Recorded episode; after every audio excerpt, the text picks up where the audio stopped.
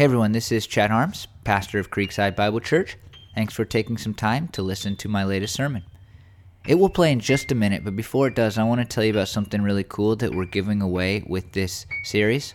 I'm preaching these sermons because I'm convinced that when we talk about or think about Jesus as the Messiah, we attach little or even no meaning to that phrase, the Messiah. It's my hope in this series that we'll better understand how rich and important that term is. And so we created this devotional booklet for the series that takes 18 passages of scripture from the Old Testament that Jewish people thought of when they thought of and longed for the upcoming Messiah. With each of those passages, we've connected a brief daily devotional thought that kind of connects to the idea that the passage teaches about the coming Messiah, about who Jesus will be. My hope, and I believe this is going to happen, is that when you read these devotional booklets, you will have a better understanding of what it means for Jesus to be the Messiah. And out of that, you will appreciate Jesus more, and you'll appreciate how important and world changing his birth was. You can download one of those booklets by going to wilsonville.church slash Messiah. That's wilsonville.church slash Messiah. I hope you do that. Again, thanks for taking some time to listen to this sermon. I hope that it will help you to learn and live more fully for the glory of God. If you're like me, uh, and and I, th- and I think most of you are a little bit like me, then then maybe it's really easy to be overly comfortable with Jesus. I don't mean that we should like feel distant from Jesus, but but theologians talk about, you know, kind of two sides of God, the transcendence of God, like he's really big and he's out there and he created, and then the immanence of God, he's near to us, he cares about us, he's he's with us, all of those things. And I think as kind of modern American Christians, at least you know for this modern American Christian, uh, we we really gravitate towards that the immanence of God. We really think about Jesus in terms of being our friend. We like to sing that. The 90s created a whole set of music that, that basically sang to Jesus like he was our boyfriend. Uh, and, and, so you know what I'm talking about, right? If you grew up in the church. And, and, and you know, if you go back in time, uh, some people are laughing harder than maybe they should have at that. Like you were really a 90s church kid. Um, but like if you were to go back further and, and you know, before the modern uh, Christian music movement, they in large part sang like about God in these very transcendent terms, like he was big, and they used words that we don't understand, you know, and and they they really worked to to describe God. Even in preaching, if you go back and you read some of the famous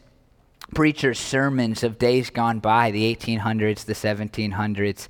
Uh, it's it's so different than than how we talk about God when we talk about God now, and uh, and I think that uh, uh, both are true. God is transcendent and God is immanent, but but like I said, for this modern American Christian, it's really easy for me to just think about Jesus as as a friend, as somebody who cares about me, as somebody who uh, wants to have a, a deep and personal relationship with me, and to forget that that same Jesus is also the transcendent Jesus who created us, who sustains us, and all of those things. And, and what I love about the Christmas story, and specifically something we're going to look at today in the Christmas story, is that it is a wonderful picture uh, of, of Jesus Jesus coming into our lives and, and wanting to be in our presence, wanting to be in our midst, while at the same time, the authors of the story who are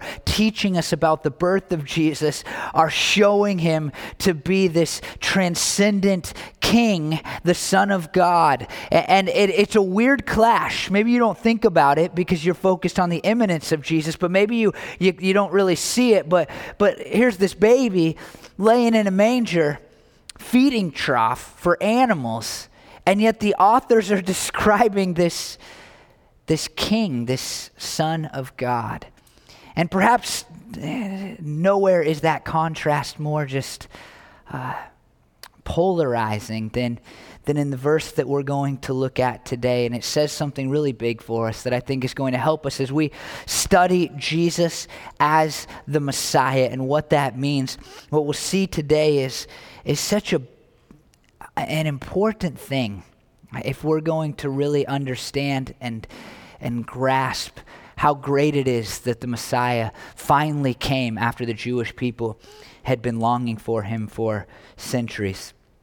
We're just going to look at one verse today, Matthew 1:18. This is how the birth of Jesus the Messiah came about. His mother Mary was pledged to be married to Joseph, but before they came together, she was found to be pregnant through the Holy Spirit.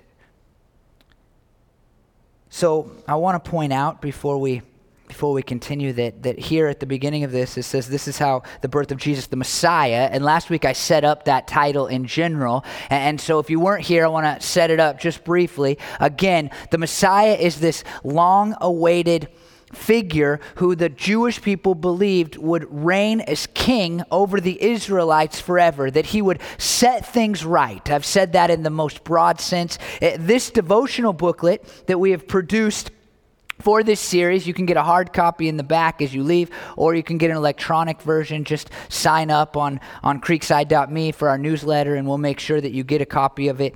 But it, but it gives us these verses that the Jewish people tied to this coming figure who would rule and reign over their people, and again, broadest sense I can say, who would set things right.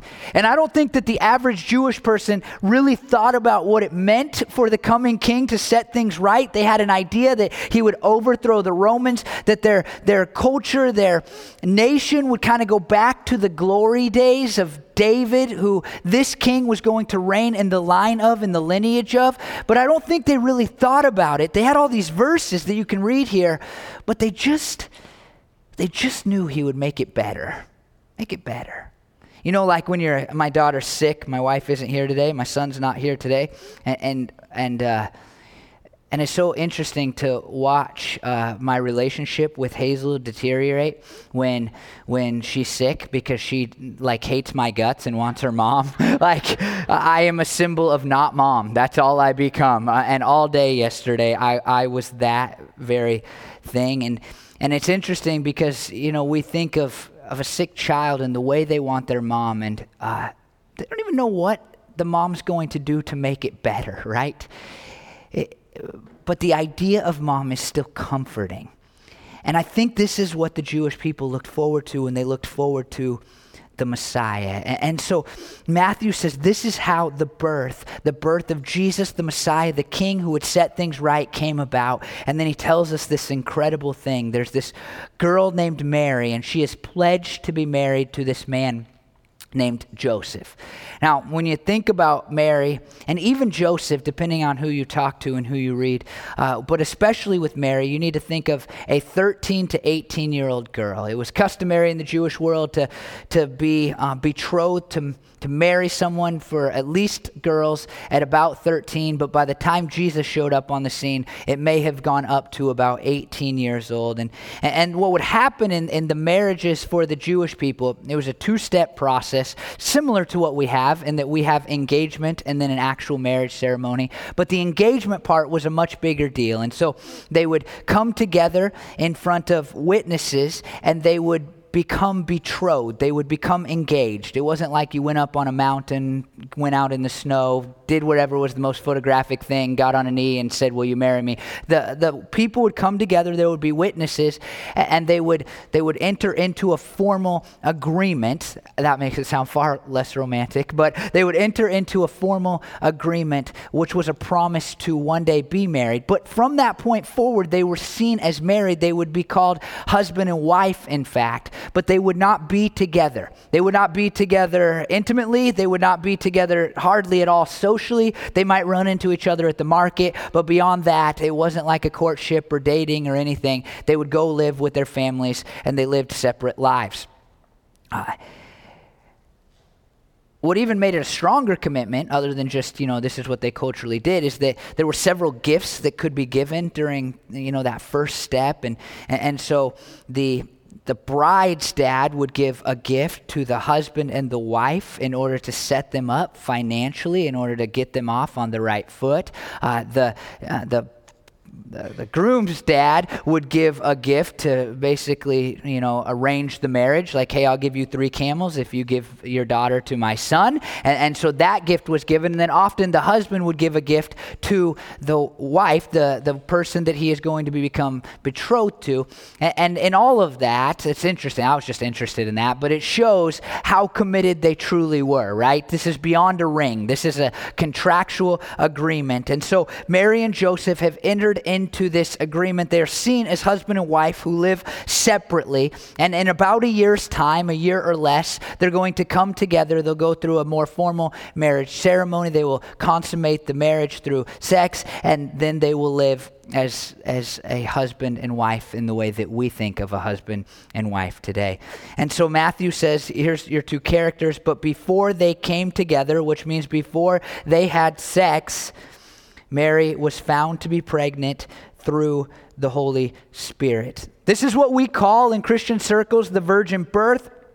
I never thought about this before, but I read it this week. It's funny we call it the virgin birth because it's really the virgin conception. The birth part is really unimportant when it comes to her virginity. But this is the virgin birth that we talk about in Christian circles. It's really interesting because it was one of the most emphasized doctrines of the early church. It's in the creeds, and yet it is one of those things that we don't talk about or attach much meaning to. I, I struggle with how Matthew just throws it out there. Like, virgin. She got pregnant by the Holy Spirit. And what we want to do, especially if you've gone to uh, any kind of biblical education, if you have my degrees, what you want to do is like, wait, what is? Let's talk about all of the details of how this came about and what the purpose is and what the meaning is. And we got to dissect this because, I mean, what is Matthew doing dropping in one verse? Like, hey, she got pregnant and she was a virgin. Like, can you imagine if I just said that to you without any explanation? I promise this virgin's pregnant. Have a good day. You you know, you're like, what? Wait, wait a minute. There's got to be, there has to be more of a story there. It's such a simple verse, but it's such an important verse. And remember, Matthew's already gone to great lengths in his genealogy to change the language in order to show us that Jesus is not the son of Joseph and Joseph is not the dad of Jesus. Like he uses this, this verb over and over, geneo, which is the word in the King James, which is how I, I read the Christmas story in my head, but like he, he, he begat, like this king begat this king and this king begat this king, and it's this genealogy and he gets to Mary and Joseph, and that verb goes from active to passive in order to really say, like, hey, this wasn't their doing, this was God's doing. They did not begat Jesus. God intervened in order for this baby to be born. And now he says, here's why that change in language is important because before they came together, she was found to be pregnant. Nowhere in the Bible is Joseph called Jesus' dad, and nowhere in the Bible is Jesus called Joseph's son. It doesn't happen one time. What else is interesting about this virgin conception is that both Matthew and Luke include it in their birth narratives. And that's only startling because they're such different stories, the story of Matthew and Luke, when they tell the birth story. And that's not to say they're different, like they're contradictory. They just tell the story from completely different angles. It's like they're talking about the same thing, but they're approaching it from totally different ways, and in fact, with totally different sources. Some people say that Joseph is the main source behind the story of Jesus' birth in the Gospel of Matthew. That would not have been a first-hand source; it would have been second-hand source. But it's highly probable that that could have come from uh, Jesus' brothers, who would have known how their dad told the story. The Gospel of Luke, it's pretty widely believed, comes from the source of Mary herself, and that very well could have been a first-hand source. Luke sat with Mary. He said, "Tell me about it. What happened when Jesus was born? I'm trying to write in order." Account of his life. And yet, both of them take time out of their stories.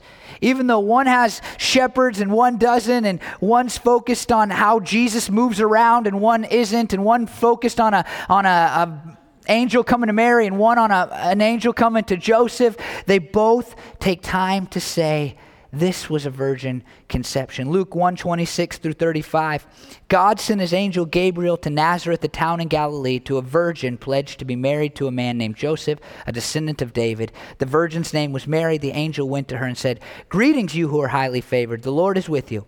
Mary was greatly troubled at his words and wondered what kind of greeting this might be. But the angel said to her, Do not be afraid, Mary. You have found favor with God. You will conceive and give birth to a son, and you are to call him Jesus. He will be great and will be called the Son of the Most High. The Lord God will give him the throne of his father David, and he will reign over Jacob's descendants forever. His kingdom will never end. How will this be true? Mary asked the angel, since I am a virgin. The angel answered, The Holy Spirit will come on you, and the power of the Most High will overshadow you. So the Holy One to be born will be called the Son of God. Luke gives us a little more information about how it all went down, but they both give us this virgin conception. And after this, Mary leaves. This is, in my mind, not Mary's greatest idea. She leaves for three months and goes away to be with her relative, a relative named Elizabeth. And she hangs out there for three months and she rolls back into Nazareth, her hometown, Joseph's hometown, you know, somewhere in the vicinity of four months pregnant. And that's when our verse comes into play. She's found to be pregnant because she looks pregnant, right? Uh, and, and she shows back up into town and she's found to be pregnant. I was I was very emotional this week as I as I thought about Mary and Joseph, and that's never really struck me in any deep and meaningful way. I don't know if it's because I'm a parent now, and I I kind of know the struggles of of, uh, of, being a parent. I I know the difficulties of, of having a wife who's who's struggled um, in her pregnancies and. Uh, just something about it struck me. And this, this isn't a passage about Mary and Joseph, and I'm not going to teach about Mary and Joseph, but just think about just think about rolling into town four months pregnant and you've been promised to be married to this guy and you're in this period of time when you're really being tested for your faithfulness and you walk into nazareth and everybody looks at you and thinks you're not faithful and there's poor Joseph, and we're going to talk about how he responds to this next week, which is brilliant. What a hero of the faith. But man, we can't dismiss their role. And as Protestants, non Catholics, we do that because we don't want to be accused of worshiping Mary, of putting Mary higher than uh, a human. Uh, we are quick to just call her regular, uh, and I don't think she was regular. She was not supernatural any more than we can be by the power of the Holy Spirit, but she was not regular. God chose her and him for a reason, these kids. And, and the pressure they would have faced is incredible. But it's interesting how uh, the thing about them that's that's important to me in this passage is that they never they never seem to i mean at least when you read the life of jesus later they never seem to like try to say oops we got together when our parents weren't watching and we accidentally made a baby. It seems like they never tell anybody that Joseph is the father of Jesus. In Mark 6 3, it's this really interesting verse. They're talking, these people are talking about Jesus, and they say, Isn't this the carpenter? Isn't this Mary's son? And that's fascinating because nobody would ever call a kid uh, the son of the mother. That just wouldn't happen. They would say, Isn't this Joseph's son? But it seems that, that the people around Nazareth, they knew that Joseph wasn't the father. And I don't think it would have been super wise for Mary and Joseph to run around going, We promise it's a virgin conception. That's not going to go very far until you've seen the life of Jesus. I mean, you're carrying this crying baby that looks nothing like the Son of God, right? Just like normal kid. That's what he looks like. It's just not going to go very far.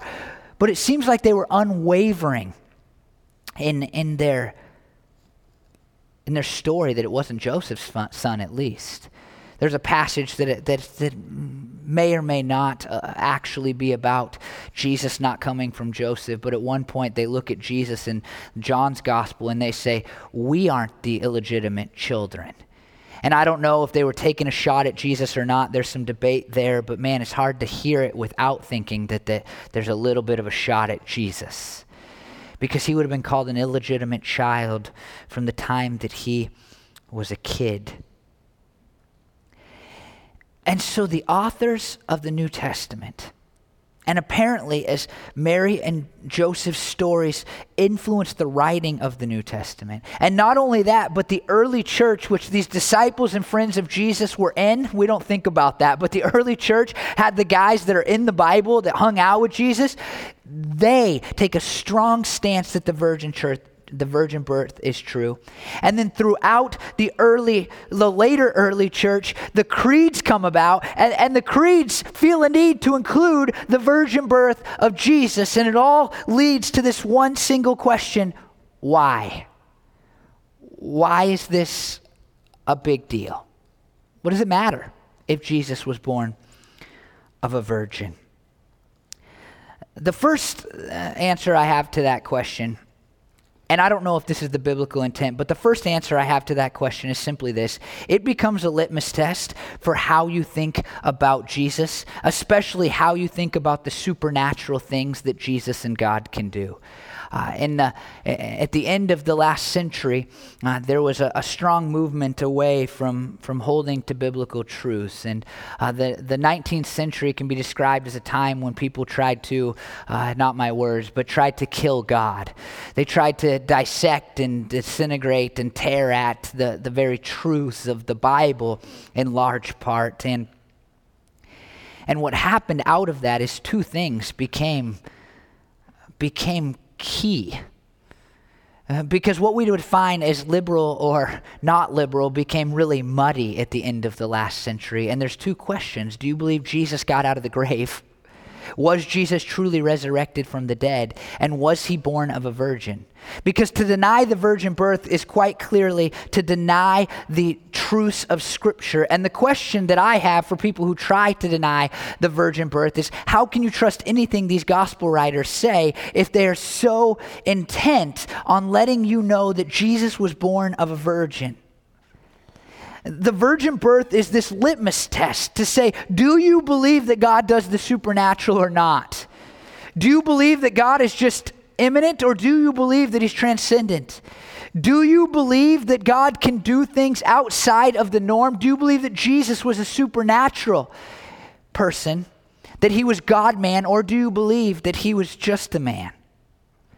I, I dream of, this will never happen unless you write me a check, but I dream of getting my doctorate of ministry at Duke University. It's a program that I, I really like. And I called them a few years ago.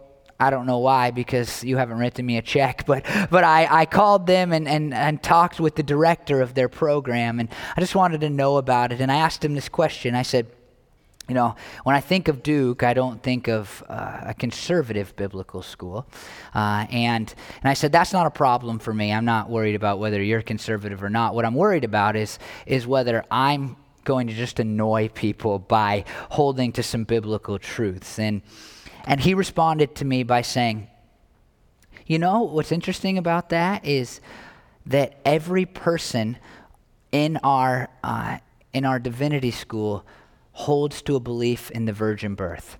That's how he told me where they stood on things. It's funny for a school that's mascot is the Blue Devils, um, but what can you do? Um, it's this litmus test. He didn't need to say more. He, he was just saying, yeah, you'd fit in fine here. Look, everybody believes in the virgin birth. And so you ask yourself, the, the, why the virgin birth? And one answer that you have to have is that it stands to reason that if people believe in the virgin birth, then, then they can grasp and, and, and believe in, in the gospel stories, the life of Jesus and the supernatural things that happen in it.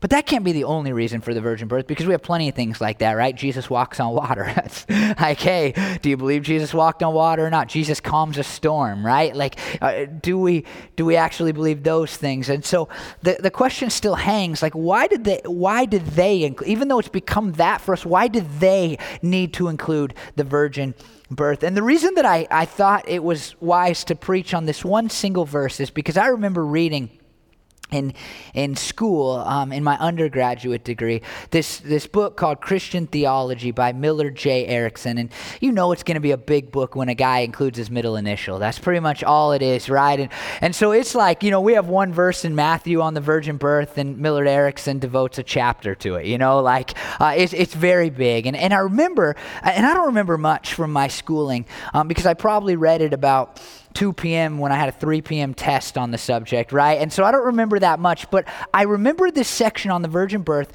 where he kept saying these reasons that people give for why the virgin birth is important, and then he would shoot them down.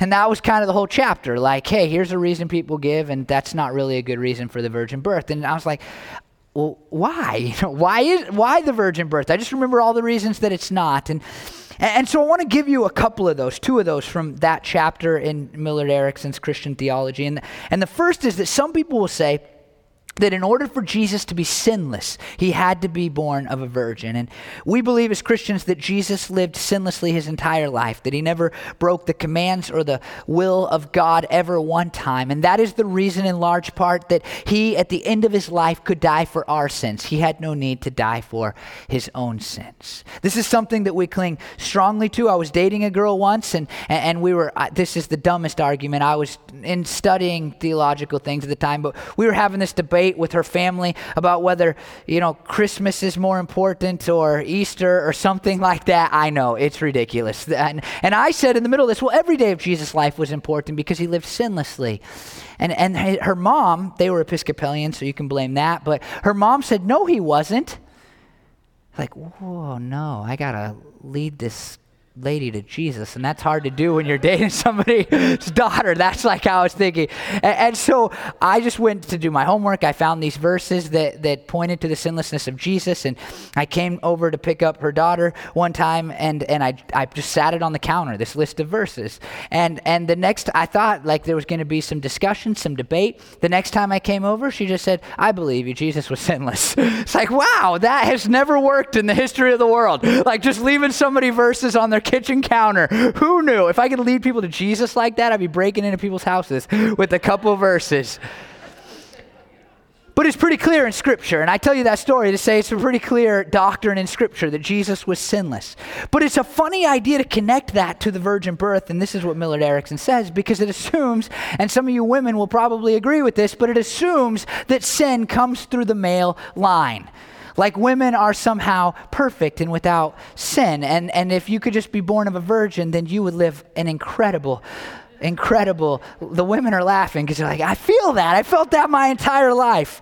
And if, if I mean, I'm raising a son and a daughter, and it, this doctrine appears clear when you watch how they live their lives. You tell Hudson what to not do, and he does it. You tell Hazel that's dangerous, don't do it.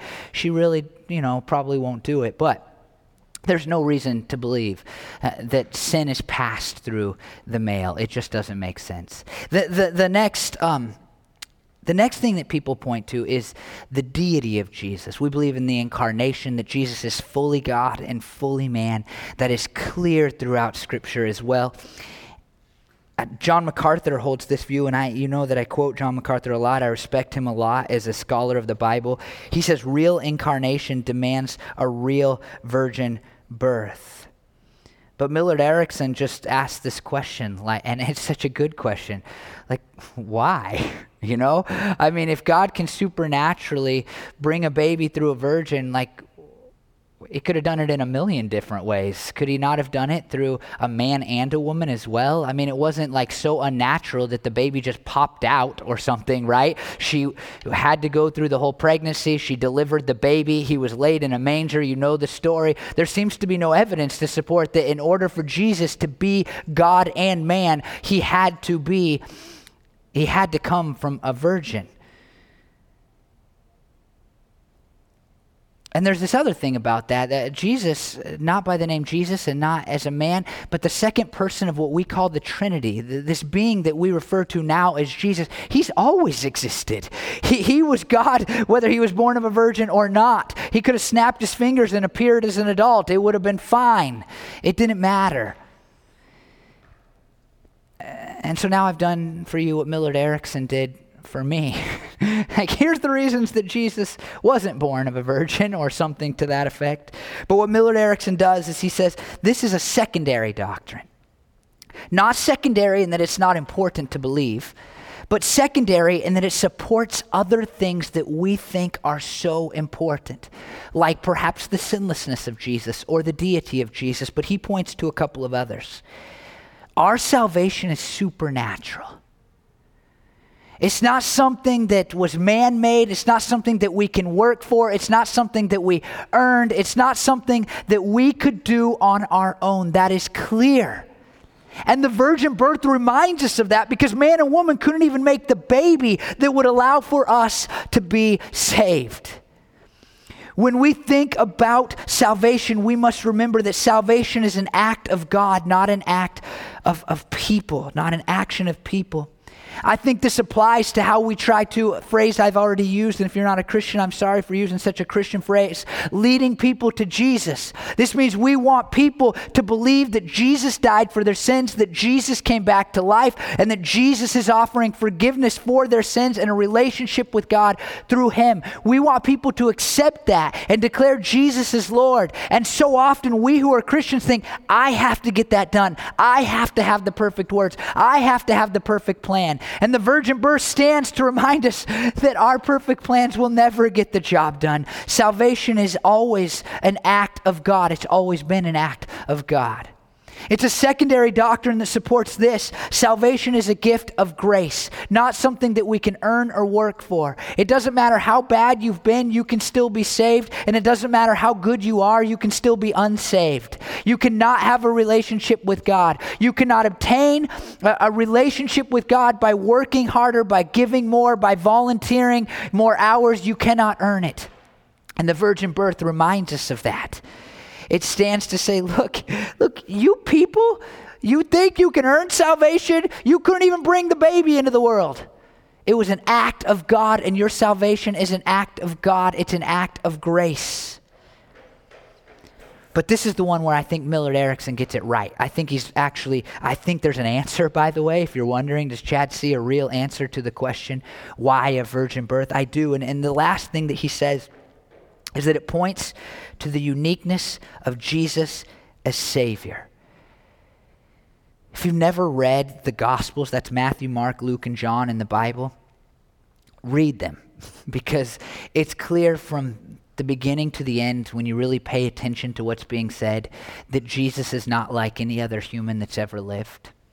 And the virgin birth, right at the beginning of the life of Jesus, says, This is not a unique this, this is a unique person. This is not an average person. He's given this great genealogy full of bad and good characters, full of really evil men and, and godly men, full of, full of people who worshiped idols and people who worshiped God with all their hearts. And, and it would be easy to show up at his birth and say, wow, what a crazy genealogy, this poor kid, right? I mean, what a bad family. And then Matthew says, wait a minute I want you to know, even at birth, even at birth, this being, this person, was unique. He was set apart. He was holy. He was different than any other person who has ever lived. And, and, and I would add to what Millard Erickson says, and I, and I would say it doesn't only, and it, it's not meant to just point to him being unique. It's, point, it's meant to point to something specific about him being unique, and that is this that Jesus is the Son of God. Jesus is the Son of God. In Luke 135, at the end of that passage I already read, when the angel comes to Mary, the last thing that's stated there is this So the Holy One to be born will be called the Son of God hey you're gonna you're gonna conceive and give birth you're gonna be overshadowed by the power of the holy spirit you're like i don't have a clue what that means you know like what does that even mean how am i gonna get pregnant and he says look here's here's what it points to that Jesus is the Son of God. Matthew has said Jesus is the Son of David, which means he's going to be a king for the Israelites. Jesus, uh, Matthew said that Jesus is the Son of Abraham, which means he's going to be king of all. That's exactly what we talked about last week. And now Matthew says not only is he the Son of David and the Son of Abraham, he is the Son of God. When we think about Jesus as the Messiah, we need to think about the Messiah being the Son of God. And what's so interesting is if you look through the Gospel of Matthew at these very important moments in the life of Jesus, as he tells the story of Jesus, so that his Jewish brethren might come to believe that this is actually the Messiah, but not the Messiah that they thought he would be, at very key points, we read this phrase, Son of God. Two examples, I won't read the verses, but in Matthew 3 17 and 17 5, that's Jesus' baptism. When he gets dunked by John the Baptist, he comes out, a dove descends. God says, This is my son. At the transfiguration, where Jesus, uh, humanity is pulled back, and, and three of his closest disciples get to see a picture of him as a divine being. As he glows, he radiates, he shines, he's white and bright. They get to see that, and a voice comes from heaven saying, This is my son. In Matthew 4 3, as Jesus is tempted by Satan, the tempter, Satan himself, comes to Jesus and says, If you are the Son of God, tell these stones to become bread. He's trying to get Jesus to doubt who Jesus is in Matthew 8 29. What do you, this is demons talking. What do you want with us, Son of God? They shouted. Have you come to torture us before the appointed time? In Matthew 14, 33, Jesus walks on water. Peter gets out on the water with him. There's a huge storm, and then they get back into the boat. Long story short, go read it. It's a great story. And then it says, Then those who were in the boat worshiped him, saying, Truly you are the Son of God. In Matthew 16, 16, Jesus looks at his disciples and says, Who do people say I am? And they say, Well, probably one of the prophets. And then he says, Who do you say I am? And they say, You are the Messiah the Son of the living God. In Matthew 26, 63, Jesus is on trial. And it says, The high priest said to him, I charge you under oath by the living God, tell us if you are the Messiah, the Son of God. Are you really this person that we've been looking forward to? Matthew 27 40, as Jesus hangs on the cross, people look up and they mock him and they say, You are going to destroy the temple and build it in three days. Save yourself. Come down from the cross if you are the Son of God. And then in Matthew 27 54, directly after Jesus breathes his last breath, he dies on that same cross. It says, When the centurion and those with him who were guarding Jesus saw the earthquake and all that happened, they were terrified and exclaimed, Surely he was the Son of God. But those Roman soldiers got one thing wrong because they didn't understand that even after his death, he still was and will always be the Son of God. He got out of the grave a few days later. He sits at the right hand of his Father in heaven, where he rules and reigns over all things, acting as our prophet, priest, and king. And what's so fascinating about the virgin birth is it points to this very thing that Jesus is the Son of God. And the reality is that thousands of years almost later, the question still remains who do you say he is? Who do you say he is? And your entire life hinges on the answer to that question. And the world will say very nice things about Jesus. They will tell you that he is a great teacher, that he was a revolutionary, that he is a guy whose teachings we should listen to and follow because he was for peace and love and he helped move the culture forward. Some people will say that he is just a swear word. But some people will tell you that he was a great man, one of the most influential who ever lived. But the question that the virgin birth sets in front of us is not whether we think Jesus is cool or nice or good. It's the question of this. Do we, do we really, do we really, do we really believe that he is the Son of God? Not just was he a great, eminent man that came to be with people and, loved and was gracious and kind and taught well, but do we believe that he is also the Son of God who rules and reigns and sits transcendent upon a throne? We've so cheapened Christianity in our culture because we've said you just believe that Jesus died for your sins and that's it. But what we've forgotten to tell people is that if you believe that Jesus died for your sins, then what you need to do is you need to declare him King and Lord and give your life to him. Being a Christian is not just a mental belief. These demons knew. They said, Hey, are you going to torture us before the time, before it's appointed, before the whole thing, the thing goes down? The demons believe and shudder, James says. They know that Jesus died and rose again, but they haven't declared him their king, their Lord, and their Savior. And when we look at the virgin birth, it stands there and it says, Jesus is the Son of God. Do you believe it or not? It's so easy to believe Jesus died. Every person that believes Jesus lived believes Jesus died. How he died might be up for a debate. Whether he came back to life is really debated. But every person believes that Jesus died, and most honest people at least believe he lived. The question that stands in the middle of becoming a Christian or not becoming a Christian is, is what the virgin birth stands to declare, and that is Jesus is the Son of God. And I'm just want you to know today that whether for the first time or for the hundredth time, you need to ask yourself, who do I say he is? Who do I say he is? And you need to look at your life and say, what does my life declare about who I think he is? Because if your life reflects that Jesus was just a baby who laid in a manger and lived a pretty good life as he grew up, then it's not reflecting what the virgin birth declares. It's not reflecting that he is the Son of God. And so this morning, I would ask that you would look inside and you would ask yourself the question Who do I say Jesus is? And that you would remember that the virgin birth so miraculous, right? If it's really true, it's so miraculous. And it says you should answer that question by declaring him to be the Son of God. Let me pray that that will happen. Lord Jesus, it's like I said at the beginning of my sermon, God, it's so easy for me to, to focus on, on, you know, the intimacy that I have with you. Uh, when I pray, God, it, it can be so conversational, and I think that has its place. That can be really good. That's really valuable. But God, I think we also need to remember that you are, that when you came, you've always been Jesus, the Son of God. And that makes you uniquely and powerfully better and greater than us. Lord, I think about how we talk to kids about praying and we say, just talk to talk to Jesus like you're talking to a friend.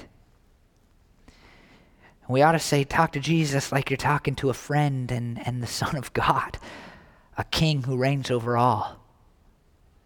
I pray, God, for anybody who's here this morning, any person who will listen to this online that doesn't believe that you're the Son of God, and maybe they've liked the idea of Christianity, they like the idea of you being the Savior, but they have not given you their lives, they've not followed you, God, because, because they really don't see you as the Son of God. They see you as a great prophet, they see you as a great leader, they see you as a revolutionary, they see you as a nice guy, they see you as somebody who's, who's interesting, God. I pray that you would convict them in their hearts right now, and they would call into question whether or not you are truly the Son of God. And I pray for those of us who have declared you to be the Son of God. And we, like Peter, God, believe that when you came, to earth, it, it, wasn't the beginning of your existence, but you existed forever in heaven, God, and you you you are eternal.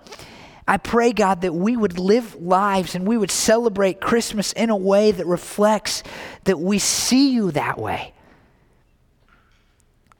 God, I think so much of, of what I've said this morning can be seen in our prayers.